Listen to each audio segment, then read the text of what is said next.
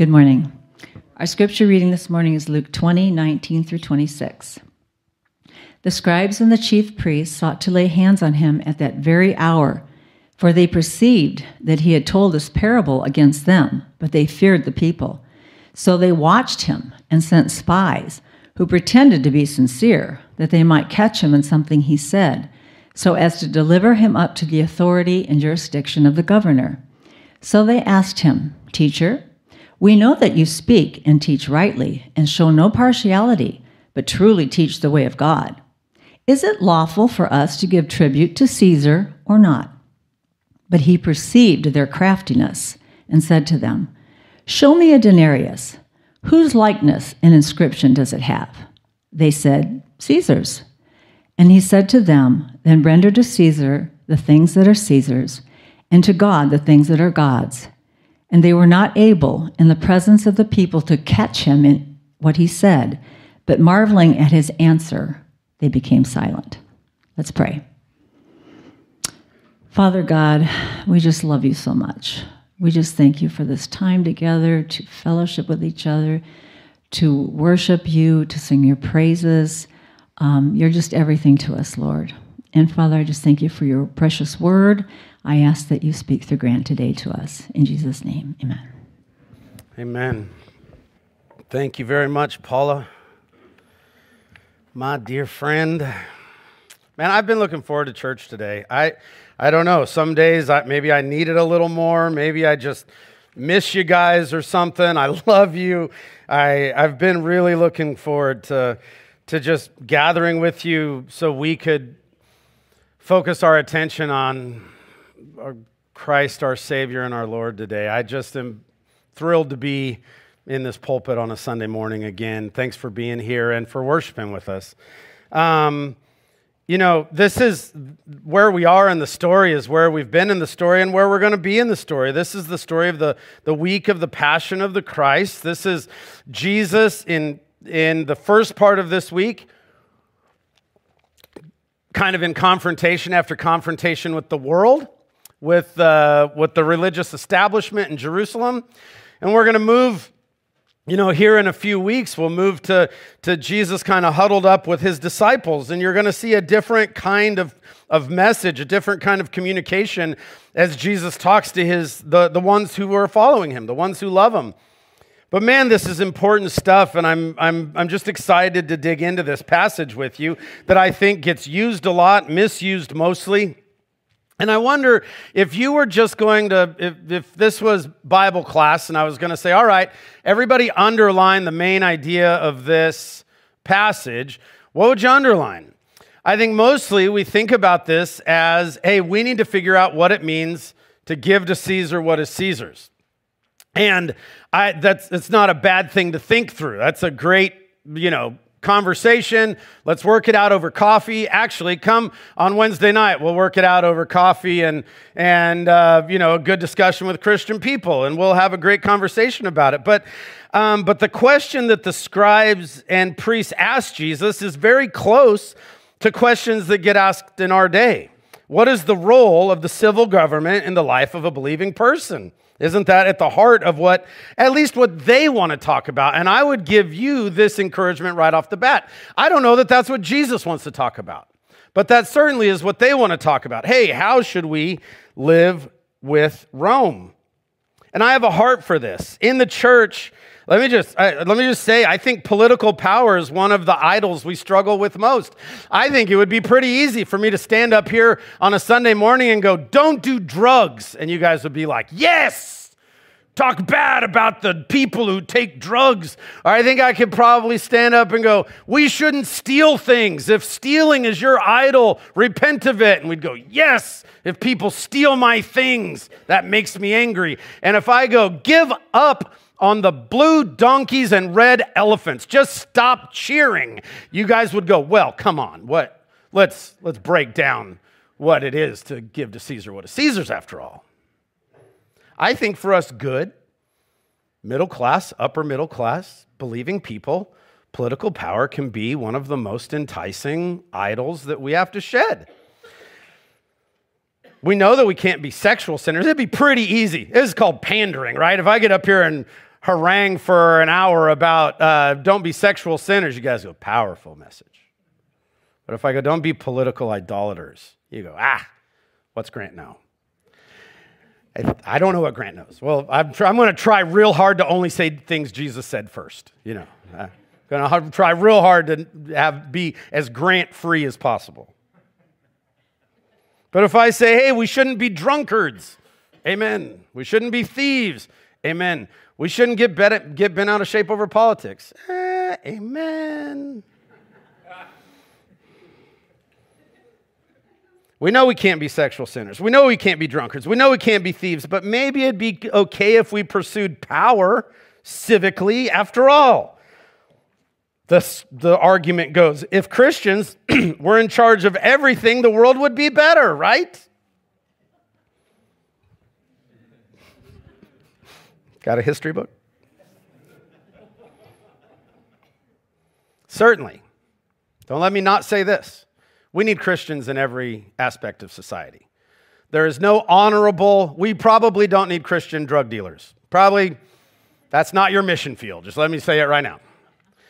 But in every honorable aspect of society, we need Christians to be a part of it. But the idea that some Christians are called to serve in a civic role is very different idea than the church should run the government. And I hear, especially on the interwebs, an awful lot of the church should run the government. And I don't know if that's what Jesus wants to talk about. So before we decide how we pull it into 2023, we got to know what Jesus actually said in the year 30 or whatever it was. And I know this is touchy. It makes me nervous. I've prayed more than usual, and I pray a lot over this stuff. It makes me nervous to preach about this stuff. We all bring in ideas that, that there might be a, a, disparity of opinion. I guarantee if there's, you know, 100 of us in the room, we probably have 120 opinions about it. But the, the problem that Jesus wants to address is not politics. The problem that Jesus wants to address is idolatry. And I'm very comfortable with us being politically active in our lives. Go vote and pay your bills and write your senator. Tell him I said hi. But we have to move away from and repent of idolatry of anything. And I think that's what Jesus wants to talk about. What do I do with this denarius? What a question. You know, I found some comfort. I need to tell you, I, it's, I know this is touchy subject. It makes me, you know, go, oh my gosh, you know, I'm, I'm not super eloquent. Sometimes I say things and I go, ugh, that's not really what, you know, like I'm, I'm not always, sometimes my brain's moving faster in my mouth or my mouth's moving faster with my brain mostly. And so I go, oh, I don't want to say anything. And t- I was talking with Tiffany about it this week and I said, I just want people to get their eyes off the red elephants and off the blue donkeys. And I just want them to get their eyes on the risen, crucified, crucified, risen Lamb of God. And she goes, Yeah, you say that almost every week. So I was like, Oh, okay, okay. I think we'll be okay then. Mm, thank you, Tiffany. You should have a wife like Tiffany. The world is much better. Mm. What do I do with this denarius? Because Rome wants it for taxes, but Rome does all kinds of terrible things. This sounds, sounds like a very modern argument. Rome crucifies people if they backtalk a Roman soldier. Rome makes us carry their bags. They beat us, and there are no consequences. Infanticide is legal. You don't want a baby in Rome, you just leave it under a bush somewhere. Caesar even says that he's divine. Caesar says that he is the son of the gods. How could we support such a system? Maybe I should take this denarius and use it to buy a sword. Start me a holy war. Or maybe I should just pay my taxes. You know, after all, we really like the temple that Herod built. Couldn't have done that without, without Roman support. And, you know, we do have freedom of religion. Rome, of all of the terrible ancient world powers, was unique in that when they conquered people, they didn't make you convert to their religion, but you were allowed to still worship Yahweh. That's got to be worth something. Maybe I should just, because as bad as Rome is, I've heard stories about great, great, great, great grandpa Daniel in Babylon. That seemed worse. We don't have to worship the pantheon of Rome. There's been relative peace. It's peace that's been born of oppression and power, but, but it's been peace. We're still in our homeland. Rome is bad, but, you know, it is what it is. Maybe we should just pay our taxes. But this is one of those times where Jesus answers not the question that's asked, but rather the question that needs to be answered. And I think we should pay attention. So let's walk through just kind of verse by verse and see what Jesus' main point is. What would you underline? What do you think the main idea of Jesus' teaching here is? So it starts in verse 19, and the scribes and chief priests sought to lay hands on him at that very hour, for they perceived these guys are super geniuses.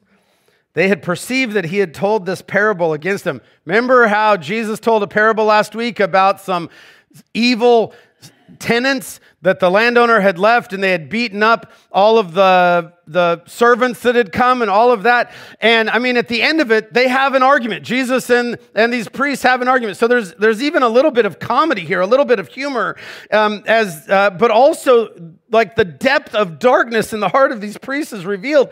Jesus has just told a parable absolutely with them in the crosshairs. And Luke goes, they perceived that this was about them. And there is some levity there, but man, how profound is the depth of human depravity, of human darkness in our hearts, that we can see clearly what Jesus is talking about, and instead of repenting, can look for a way to silence Jesus.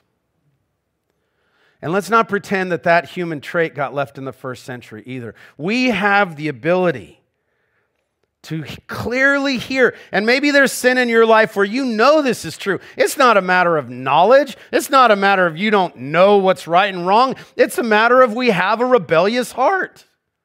And for them, they feared the people. Well, God's will is not the only thing to consider here. There's also how stressed out I am. There's also the fact that my family ignores me and the boss doesn't appreciate me. And after all, I'm only human and boys will be boys. They saw clearly what Jesus was saying, and instead of repenting, wanted to shut Jesus up. And that is a human trait that we still have. It reminded me of Nathan in uh, the court of Daniel of uh, David. You remember that David has a friend who comes in and tells a parable clearly outlining that David was sinful in his relationship with Bathsheba, tells the story using, using sheep and, and other people. And David is so incensed at the end of it. David doesn't understand that the parable is about him. And so um, at the end of it, he's so incensed. David's like, We got to kill whoever did this. And then the prophet goes, You are that man. And David repents in sackcloth and ashes. When David saw that the story had been about him, he repented with tears. Practically repented, not just went, oops, my bad. Well, I'm glad God's merciful. But there was practical repentance. He changed, he did things to demonstrate change. So David is held up as a man after God's own heart, not because he never sinned, but because he listened when God convicted him. He was ready to repent and change. These men have hearts that are far too hard for that. They hear a story that is absolutely about them and they're unwilling to repent. And maybe if we could just, we're going to hear things today that it's hard not to think about, you know, donkeys and elephants and whether you're team blue or team red or whether you're like, I'm team purple. I hate all the colors. Okay, whatever. Instead of that, could we just have hearts that are ready to repent if God sees fit to convict us? So they watched him and they sent spies. who pretended to be sincere that they might catch him. This is called being on the internet, people pretending to be sincere, that they might catch him in something he said so as to deliver him up to the authority and jurisdiction of the governor. So they asked him, Teacher, we know that you speak and teach rightly. Flattery, flattery, flattery. Total, total like hogwash and show no partiality. Um, they don't believe any of that stuff. Uh, but truly teach the way of God. They still don't believe that. And then here it comes drop the hammer. Is it lawful for us to give tribute to Caesar or not? So they've huddled up and studied Jesus, and they have found what everyone finds when they study Jesus. What Pilate will find as he studies Jesus that there is no fault in him, that they cannot attack him based on his theology. They have tried, go, they have tried attacking him, uh, talking about the authority that he wields as like he is speaking for God, and they find that there is no crack in that, that he actually is the God man, that he speaks first person with authority, and they can't prove anything wrong about that. So instead of going, we should really consider whether maybe or not this is the Messiah, maybe let's repent, maybe let's follow him and see if he makes life better, but instead they go, we got to find another way. So their set plan B is they're going to get him in trouble with Rome. They attacked him as religious Jews on the question of his authority, and all it got them was they got called evil and, um, you know, were told, told that they were headed for destruction. So now they're going to catch him in something that might get in trouble with the secular authorities. I mean, Jesus presents himself as a king. Peace, donkey, palm branches, my house will be a house of prayer. He presents himself as a king. Surely that's an affront to Rome, isn't it? Maybe they can get Rome to do their dirty work. And maybe in part it's a valid question. Even if it's not a valid question, it's one that's close enough that it might be worth thinking about. Is the authority of Jesus a threat to the power of Rome? well, yes and no, isn't it? It's above Rome's power. Roman power is going to be held accountable to the King of Kings and Lord of Lords. And yet, Jesus didn't come to overthrow Rome, but rather to overthrow the kingdom of sin and death. The question becomes even more difficult when those who are in most power, I mean, okay, so let's think about political power for a minute. In some way, even the, the, the, the commands in Genesis 1 and 2 that we as a people, as a humanity, are supposed to subdue the earth. We are given dominion by God to rule the earth as we see fit. And the initial plan was as, as, as co regents with God, on, directly under His leadership. But as sin has so poisoned everything about us, it becomes more difficult because those frequently those who are most in power, those who are subduing more than their fair share of the earth, are doing so selfishly. They have clearly desi- decided to govern in a way that does not honor God, and more heartbreaking for me, in a way that hurts people. Not caring for people in a relationship with God and the natural order, but instead abusing those things for their own glory. It's a difficult question. And in some ways, we'll always be in that condition looking at the world and saying the system is broken. Look, if you live to 2,000 years old and the Lord tarries, I promise you will always look at the system and go, it's broken. Unless they make you king or queen. Then for a little bit of time, you might go, this is all as it should be. this is what we've been trying to do the whole time. So we too might ask is it lawful for us to give tribute to Caesar or not? Mark records the question about taxes. He says, Is it lawful for us to pay taxes to Caesar? But Luke renders it tribute, and I think tribute makes it easier to understand. Because our understanding of taxes is something like a collective pot where, you know, at some point we're hoping Kimball gets paved and is not just full of potholes. You know what I mean? Like, That's what we're hoping taxes do, that we all give some money and then the poor are cared for and the, the, the stoplights work and, you know, and there's a Fourth of July party on the lawn or whatever. That we give money and it supports services and infrastructure for the culture, for the citizens that, that have given and, and, and, um, and, and those that are hurting. And of course, we get mad when we think our we're paying more than our fair share of those taxes or that the government isn't holding up their end of the bargain. But that's not what's going on in first century at all. Rather, this money was just for the glory of Caesar. That's all it was for. There was no like, give us your taxes and we'll be sure the poor in Israel are taken care of. There were no lying politicians. There were politicians telling the absolute truth. Give us your money for the glory of Caesar. We're sending it to Rome. And Rome looks great. And we're using it to fight wars so Rome can grow. This was not a community tax, it was tribute. And the money that did stay local was funding Roman occupation. And remember, these people were not becoming citizens of Rome. They had all the bad parts of being a citizen. They could get crucified, they could get thrown in prison, they could get beaten by a, a Roman soldier, but there was no full citizenship. They weren't getting to vote or a say in anything. So, these men have put Jesus in a spot where if Jesus says, Sure, I think the current system works just fine, well, the common person around him will turn on him immediately. What are you talking about? This system works just fine. And we might think that same thing. If somebody said, "Hey, I just I don't I think we shouldn't concentrate on any social things.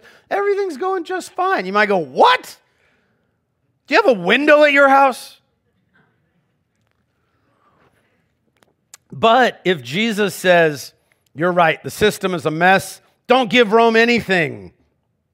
Well, they know that their hearts are bent away from Jesus. They'll turn him in as an insurrectionist. And in their mind, that'll be the end of Jesus. Rome will take, take it from there. So again, let's pretend, let's not pretend like we don't ask similar questions. The system we are in is also flawed.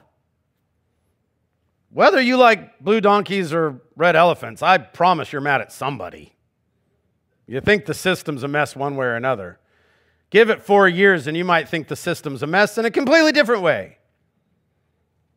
But this is still a common what should we do about this mess? Our leaders let us down too in varying degrees. More and more, it feels like we as a people are worshiping a pantheon of pagan gods too. Their names aren't Jupiter or Juno or Mars or Venus or Apollo, but rather the gods that are worshiped in our land are greed and comfort and self and celebrity and outrage. Oh, this God of outrage that's cropped up in the last several years. Mm, um, um, nothing better than feeling all righteous and outraged. I might say this again before this is over. The anger of man never produced the righteousness of God. James said it, I agree with it. Sensuality, sexuality, gods we worship. There aren't Roman soldiers in our way, but there's plenty to grieve. Vulnerable among us aren't cared for. Sex trafficking makes me angrier than I can think of. We get our products in ways that aren't ethical. Families are hungry. There's violence. You can't, I mean, it's, you know, we have, we have a culture of abortion that's leaning towards infanticide more and more. What should we do about it? We still want to know God, are you okay with all of this? Should we participate in this system? Should we make it our goal to take control of the system? Is the path to your will, God, going to be finding and getting the right people in places of power? What do we do about the state of the world? These are important questions. And every radio station and podcast has answers. So, verse 23, Jesus says, um, He perceived their craftiness. I love this. Jesus is not snowed by their, oh, good teacher. We know that you don't take and make any, you know, have any prejudice and that you only speak on behalf of God. Jesus isn't buying it for one second. Don't try to don't try to snow Jesus. It's not going to work. He perceived their craftiness and said to them, "Show me a denarius." Whose likeness and inscription does it have on it? And they said, Caesar's. There's a hint. So Jesus is bringing out, like, put, putting their hypocrisy on display right away. Um, even as Jesus says, Show me a denarius. Their question was something like, Jesus, you don't want us to participate in this ungodly Roman culture, this ungodly Roman system, do you? And he said, Who has a Roman coin? And they were like, We've all got them. I mean, if they really meant this stuff, they could have not had any denarius. They could have said, "No, we're sticking with the barter system. We're only using we're only using uh, Jewish money. We have it. We had it before uh, Caesar got here, and we don't care what it costs us. We're not going to be part of the system." But they're all carrying denarius. They've got them. And then there's the coin itself. On one side is a picture of probably Tiberius, and the words say Tiberius Caesar, son of the divine Augustus. Well, that is idolatry 101. We've got ourselves an image to worship, we've got ourselves a proclamation of divinity. On the other side of the coin was there's a couple of ideas about which coin this might have been, but um, but maybe it was Tiberius's mom and the words high priest. So we have a king and a priest, divine. Well, that's about as bad as it gets. I mean, I think you and I would, it's easy for us to go, oh, you know, modern day governments are trying to take over the place of God. Yeah, that, that's, yeah, right, that's right. So the coin symbolized a ton of pain. This wasn't just a coin, this was suffering. Jesus, are you okay? With the suffering? Are you okay with the immorality? Are you okay with the societal idolatry? Jesus, are you just going to stand by and, and let these people be like this? Or, Jesus, are we, is it pistols at dawn? There was real practical, real world challenge here. Hey, King Jesus. Well, Tiberius says he's king. What are you going to do about it? So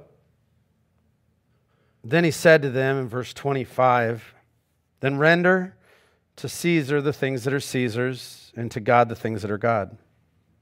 And some articulate this in a way that's something like this that Jesus is teaching that parts of our lives are under God's control, and some parts of our lives are under the authority of other powers, civic powers. And there might be some merit to that. In fact, if you grab some questions for our discussion on Wednesday night, I think it'd be good for us to think about what kind of categories of things have what what what categories of our lives are under the control of you know civic authorities and and and what are, are strictly under God's. But but that's one of those things that's almost right, isn't it? I think Jesus is, is more highlighting a, a, qualitative difference between the kingdom of God and all other kingdoms. These are not competing kingdoms, but, um, and I think that that's really important. The kingdom of God and the kingdom of man are at odds, they're not rivals. God is not going, wow, I hope I win. There is no threat to the authority of the King of Kings and Lord of Lords. I'll talk about this a little more in a minute, but is Rome a problem now? No. God is the King of kings and Lord of lords. There's no such thing as a threat to him. But it's idolatry to act like there's a threat.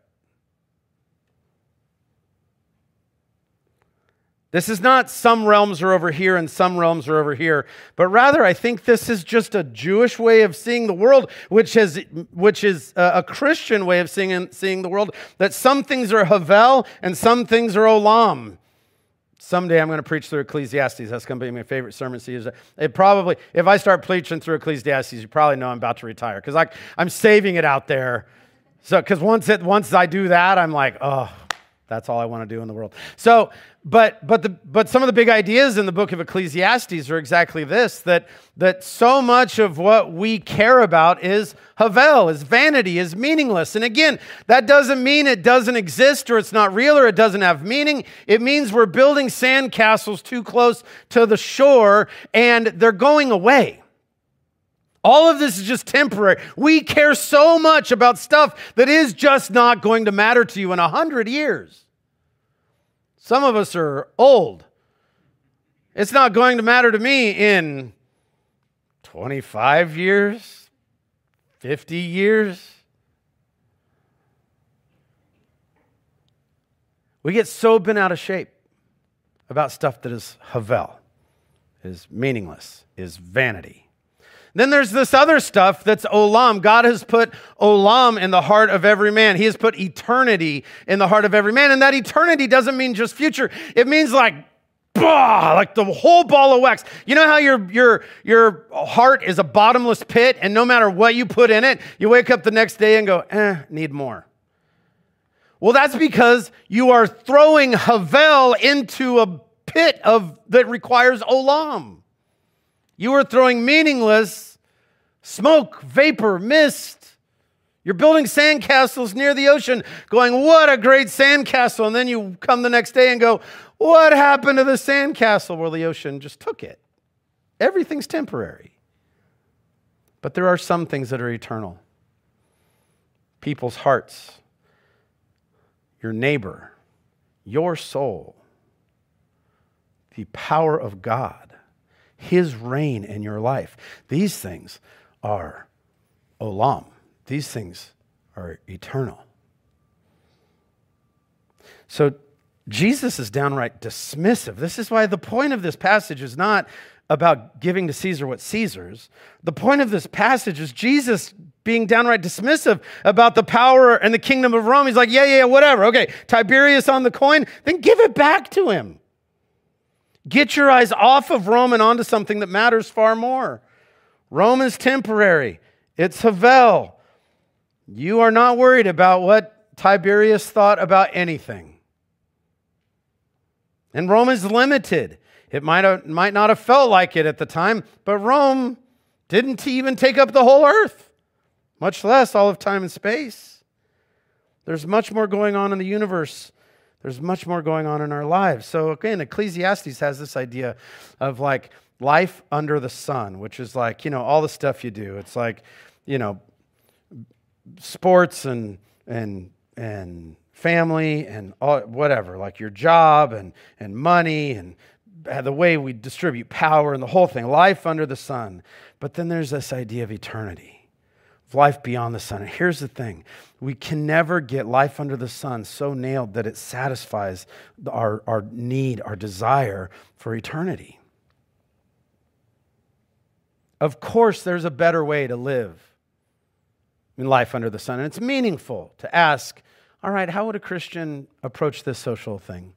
How would a Christian vote on this particular issue? Those are valuable questions because life under the sun does matter, but it's not eternal. It's not what satisfies your heart. It's not even how the world gets better. And as Jesus is talking about image, so Tiberius is the image on the coin, but do you know that you bear the image of God? Forget about the image of Tiberius. You are representative of the Lord Most High. So vote and serve and talk and work and pay your bills and have hobbies and, you know, I hope your team wins and the whole thing but none of that produces righteousness. In fact, if, we if we put our trust in that stuff, if we think that's the way the world gets better, then we are idolaters. That's all life under the sun stuff. It matters, but it doesn't last. It matters, but it's not ultimate. So when we ask the question, how should a Christian live in this world? it needs to be asked in a bigger context. Jesus is not pro Rome. But maybe what he's saying is that the way to transform Rome is by God's people living faithfully in God's kingdom. You want the world to be better. Me too. You want the world to be better, right? There's things that break your heart about our culture, right? We, we want things to change. We want the vulnerable to be more protected. And, and we want a, a world that's, that's fair and just. And we see cracks in that. And it's easy for us to get sucked into going, well, how to solve life under the sun stuff is by winning at life under the sun. But the kingdom of God grows like a mustard seed. And it can totally transform a culture. It can transform a nation. It can transform a family. It can transform Seaside. But it's never top down civic power enforcing the kingdom of God. Rather, it's so much more magical and beautiful than that. It's the power of God in individual lives that are growing, being filled with the kingdom of God and spreading to take over the thing in this in in this spirit-led, joyful, peaceful way. I don't worry about the Christian impulse to make society more like the kingdom of God. We are supposed to pray that God, may your will be done on earth as it is in heaven. I worry that the church gets lured into bringing about change in idolatrous ways. And if you were Satan, isn't that what you would do? Wouldn't you whisper in Christians' ears, You're right. They're the bad guys. Go get them. We hate blue donkeys. Psh, those hateful red elephants. Jesus wept over these people. Jesus looked at the system that was so broken and cried because he loved them so much.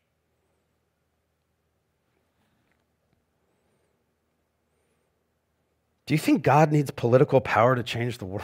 Do you think God Do you think God's going, "Oh, wrong president, I'm stuck now."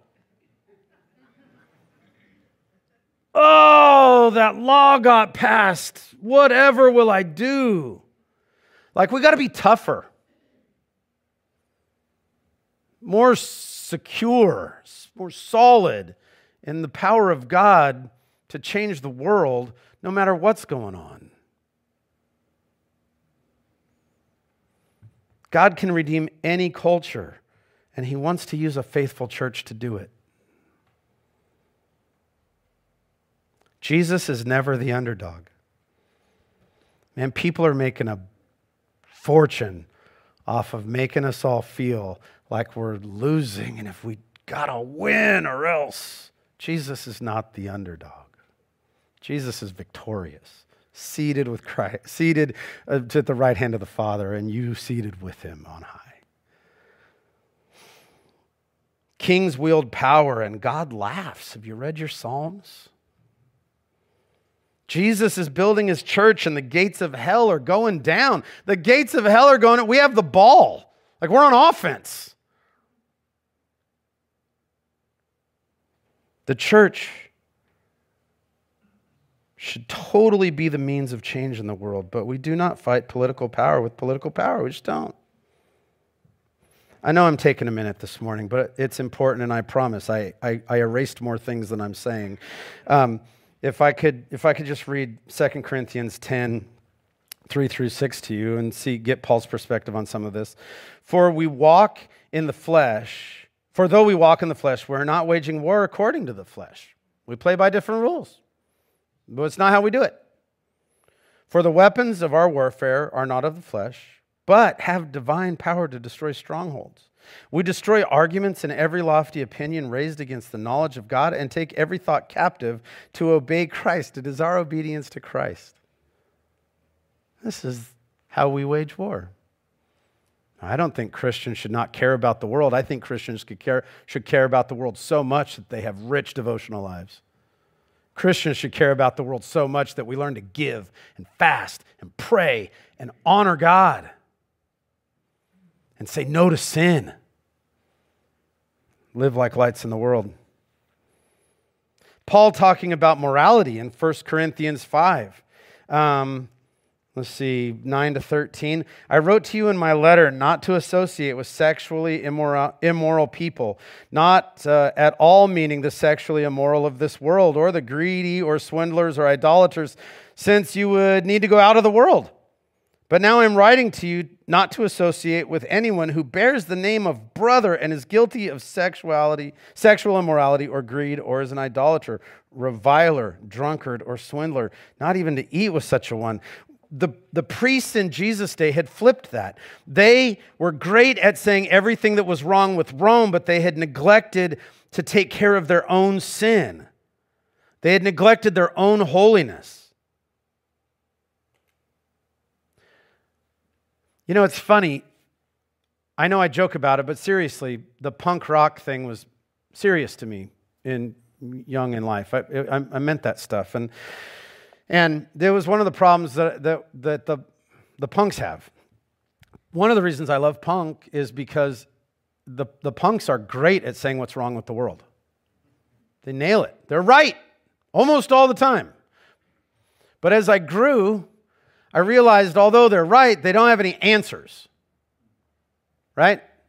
They can articulate the problem, they know who the bad guys are, but besides start a mosh pit, which is very cathartic and wonderful, and it's okay. Um, but besides that, they didn't have an answer for how do we solve this? And sometimes the church is the same. The priests were great at saying what was wrong with Rome, but they had totally missed how to change the world. I want to live in a world where the laws and customs reflect the loving heart of God, but we don't get there by demanding that the world acts like the church. We get to a better society by the church acting like the church should. We need to worry less about the idolatry and sin out there and more about the idolatry and sin in here. That's how the world gets better. That doesn't make us a holy huddle. That doesn't make us just salt in the salt shaker. That's how we change the world. It's not our earthly power, but our heavenly behavior that can change the world. Practically, if you're brokenhearted about the modern slave trade, change what you buy. If you're brokenhearted about abortion, adopt a child, support a foster family. And vote. Sure, it's great. Do it. Vote your conscience. Do what you think's right. But it's going to be how we act that changes the world. It's going to be how we live not how we run our mouths, that changes the world. You're brokenhearted about sin? Let's start here. Let's change the way we talk to people. Let's actually love them. So, again, vote and write your letter to your senator and, you know, tell everybody all about it. But seriously, learn to fast and pray. Learn to grow in love and peace and joy. Verse 26 is heart wrenching. Verse 26, and they were not able in the presence of the people to catch him in what he said. Like, do you ever marvel just that what was Jesus' IQ? Like, I don't, like, just brilliant. People talk about Cicero. Come on, Jesus is the greatest orator in the history of the world, and it's not even close. They were not able in the presence of the people to catch him in what he said, but marveling at his answer, they became silent. That is a heartbreaking silence. May our hearts not be that hard. It reminds me of Elijah on Mount Carmel, who everybody else pronounces Carmel, but we know. We know. As the contest between Elijah and the prophets of Baal are there. And uh, if you don't know the story, it's, I don't know, 1 Kings 18. If, if I'm right, that's because I'm very smart. If not, it's because I didn't look it up and I'm sorry. Um, but but uh, the, the, the contest is there, and before the contest starts, Baal's prophets are going to try to bring down fire, and Elijah's going to try to bring down fire. And he, and, he, and he draws the people close and he goes, Stop hesitating between two opinions. Stop it with the back and forth dance. If Baal is God, then follow him. Choose. But if Yahweh is God, then follow him. And it says that the people had nothing to say. This is the same exact silence as that.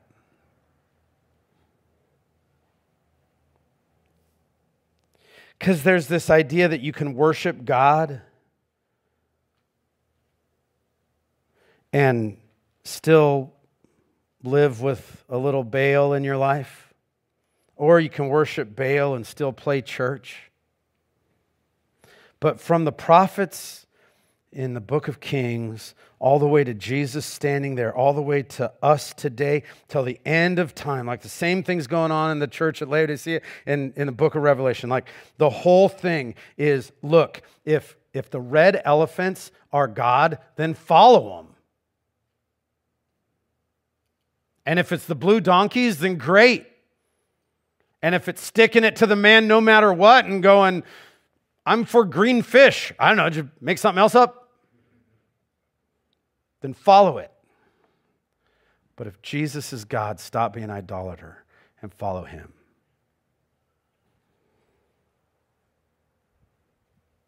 You can only give your heart, you can only give your life, you can only give your devotion, you can only give your worship to one or the other. So, to sum up, the scribes and priests say, What should we do about this terrible government? And Jesus' answer is, Stop worshiping it.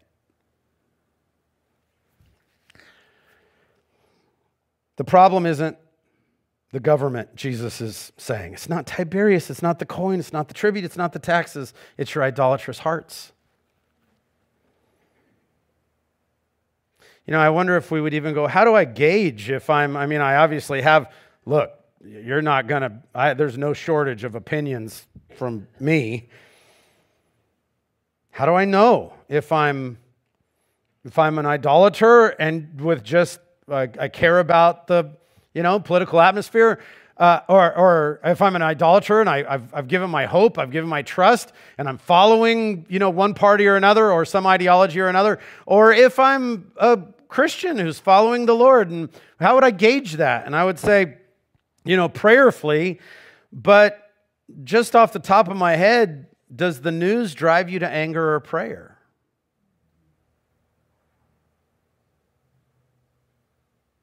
Is there a prideful, if they would just listen to my guy in your heart? Or you just brokenheartedly pray for people? Are you worried about your rights or are you worried about justice for other people? Are you growing in the fruit of the Spirit?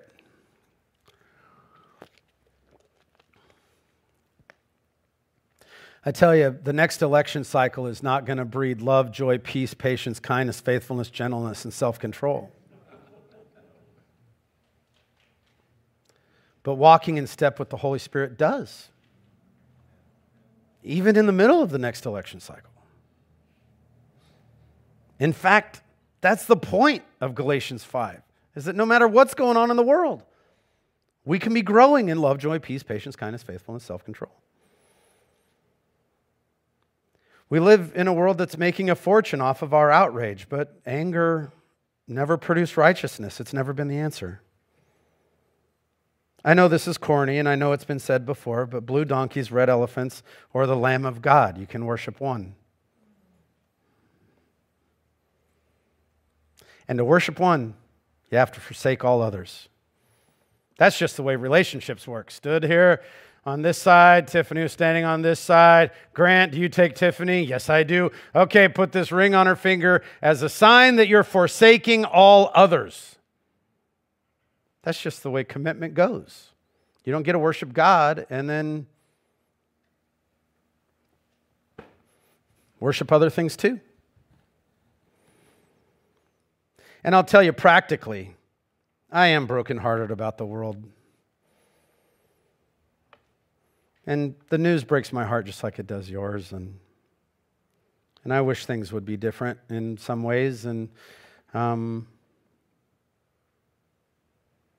but I know that our world doesn't need an angry church, it needs a joyful church.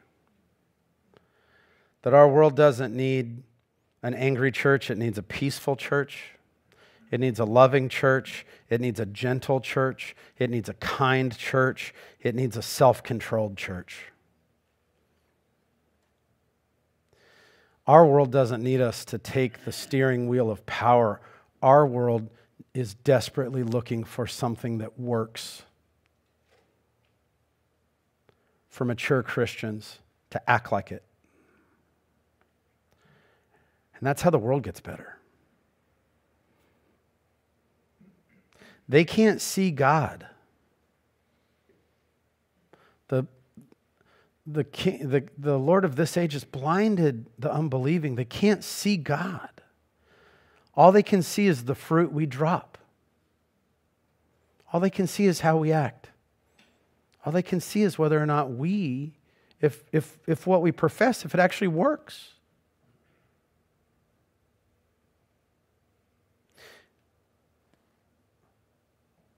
If the fruit we bear is choosing a side and going, those are the bad guys, or those are the bad guys, and you know they're terrible and they're terrible and whatever, how are, how are anybody ever going to know what God is like?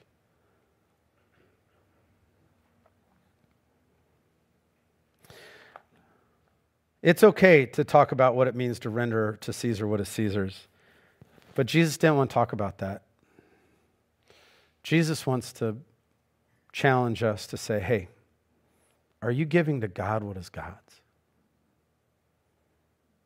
Are you fully committed to Him and Him alone? Yeah, I know you know not to follow the idolatry of too much screen time and, and don't look at dirty pictures. But are you, are you prepared to get rid of all of the idols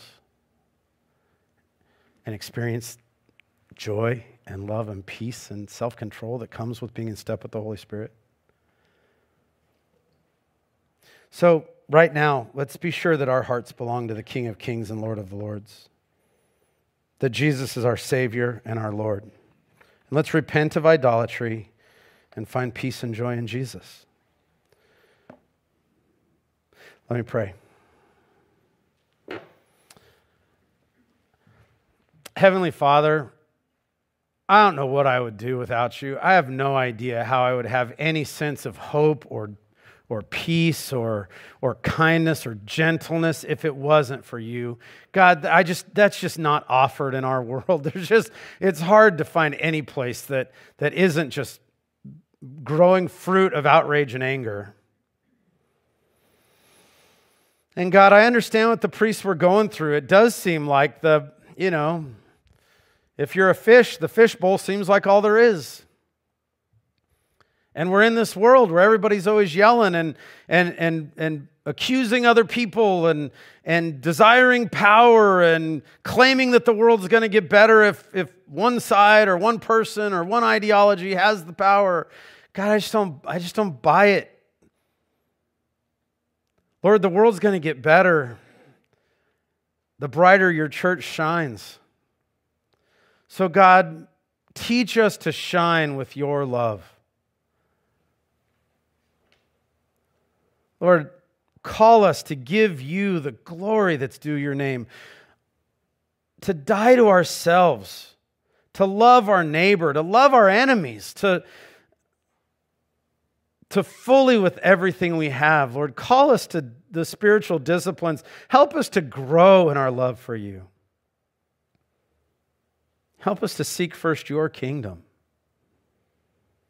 And God, we do pray for the world around us. Lord, we're heartbroken that there's, you know, there's babies that don't get a chance to live, and there's, there's kids that need homes, and there's slaves making products that we buy, and there's injustice in seaside. And Lord, we see it, and it breaks our hearts, and it's e- anger is an easier emotion than grief, I guess. And so, God, we do bring our world before you and go, God, as we live as the church is supposed to live, would you please act in our society?